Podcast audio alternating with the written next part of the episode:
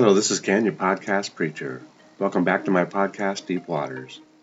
This podcast is brought to you by Applied Strengths Ministry, where we believe working together in our strengths is the effect of working out the will and calling of God in and through our lives. The title of this message is What Do You Want?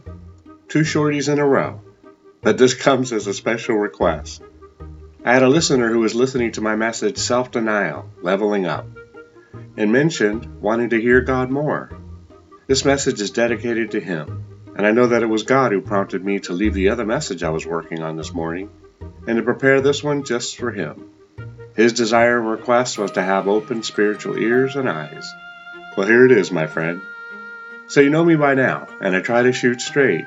I hear this, in fact, when I was just setting up another message titled Broken Fellowship. It seems as though I cannot keep up with all that God has to say in these broken days, in these vacant days without His presence. I see people everywhere who are believers, but not in the sense that their activity would prove this to anyone and as they are walking along in life, I see little vacancy signs posted in them. So what do you want? More of the same? Guessing if God is with you? Should it be that we as Christians should concern ourselves with anything but His presence and fellowship? What do you want? Going from one day to the next, wondering if you are even saved or if you ever were? Is your current station as a Christian in a place where you look no different than a non believer? Are you in a flurry of Christian activity for God, walking step in step with His every move? Do you believe that you can hear from Him on nearly every step you take in your life and of ministry?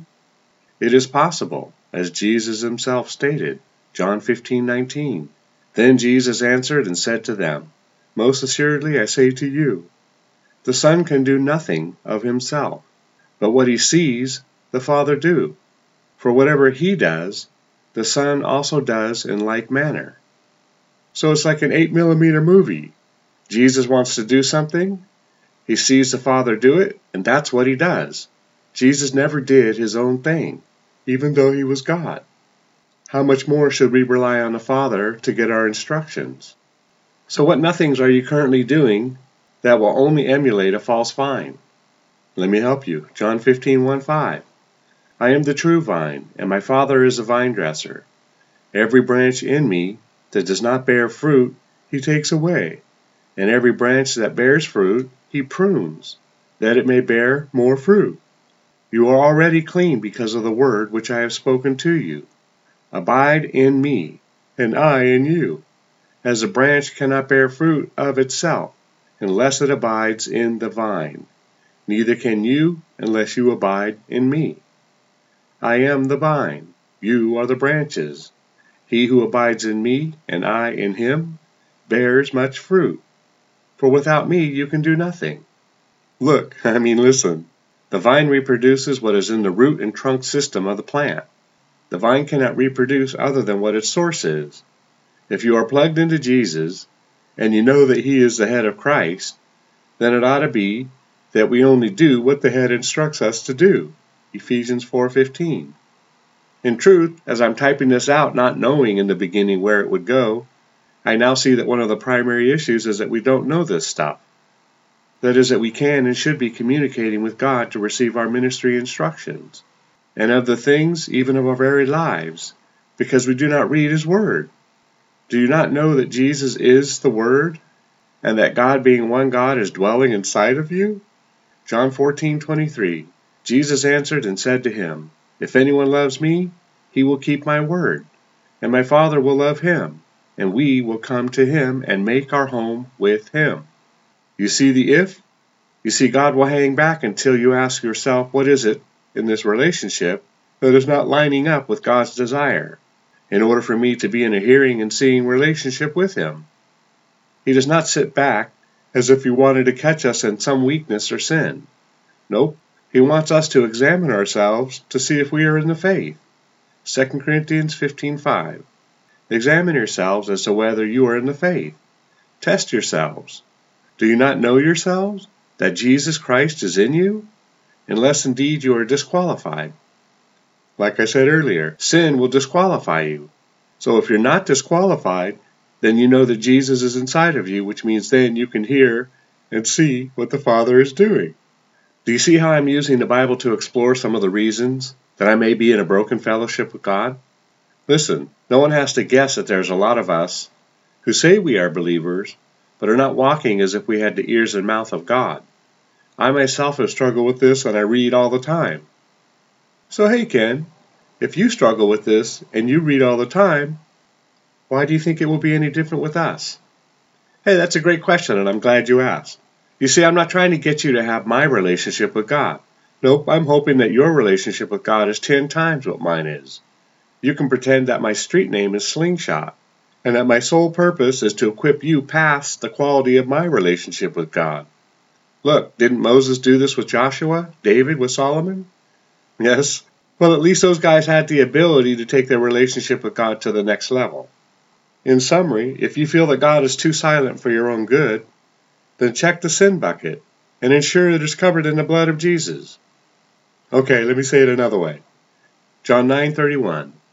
Now we know that God does not hear sinners, but if anyone is a worshiper of God and does his will, he hears him. See it? Hello, do you hear me? 1 John 2:1. My little children, these things I write to you, so that you may not sin. And if anyone sins, we have an advocate with the Father, Jesus Christ the righteous. And when he says, if anyone sins, he's talking about believers. So you say, what? I have an advocate who, when I go to him and confess my sin, he is scrubbing bubbles me clean again? I can once again enter into a restored relationship with God? Yes, and we are finished here. Well, that's it for today. A little update. We now have thousands of listeners in over 23 countries and territories and in over 120 cities across America. What you can do to help is to get the message out. Lead people to click on the following links. Listen, it all goes to Jesus, and the labor is for the Father. But Jesus has asked us to partner with him. You can do your small part and add it to my small part, and we can get an e-vival started of epic proportions. I mean, if I'm going to be a part of a move of God, I want it to be epic. My YouTube handle is at Podcast Preacher. My website is appliedstrengthsministry.org. My email is podcastpreacher at appliedstrengthsministry.com. Remember, it's not what you find wrong or disagree with regarding these messages, but what you can take away from it. Together we can do more to impact the kingdom than if we work alone. Let's flip the script and kill, steal, and destroy the works of the enemy, and create space for the light of life to shine through into people's lives. Plant a seed and click on the like and subscribe button. Let's build this ministry together. So now when I say let's build this ministry together, I think about the fact that when I am working with Jesus to spread his gospel, I did not first have to write the Bible. Nope, someone else did that for me. All I had to do was read it. Now when I ask for you to help build this ministry together with me, I'm not asking you to prepare the messages, then record, edit, create a logo or album cover, post as an audio, then convert to video file and then begin to share. Nope. All that's done for you. It's my part of the ministry. Sharing a link or recommending to those in whom you know or run into on the streets to give a listen is your planting the seed or watering. Look and see a pattern. Joshua 24:13. I have given you a land for which you did not labor, and cities which you did not build, and you dwell in them. You eat of the vineyards and olive groves which you did not plant now, if God blesses us with every spiritual blessing, transferring the wealth of the wicked to us, how much more should we be spiritually inclined to do our part to populate heaven? Look and see how it works. Sometimes.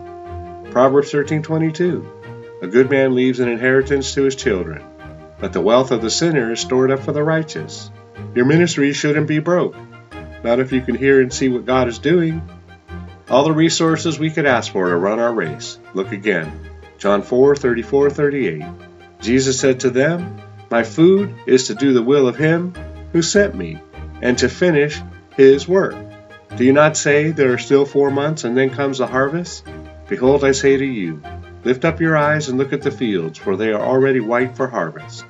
And he who reaps receives wages, and gathers fruit for eternal life, that both he who sows and he who reaps may rejoice together. For in this the saying is true one sows and another reaps. I sent you to reap for that which you have not labored. Others have labored, and you have entered into their labors. Let's finish his work on our generation. Thanks and see you next time in Deep Waters.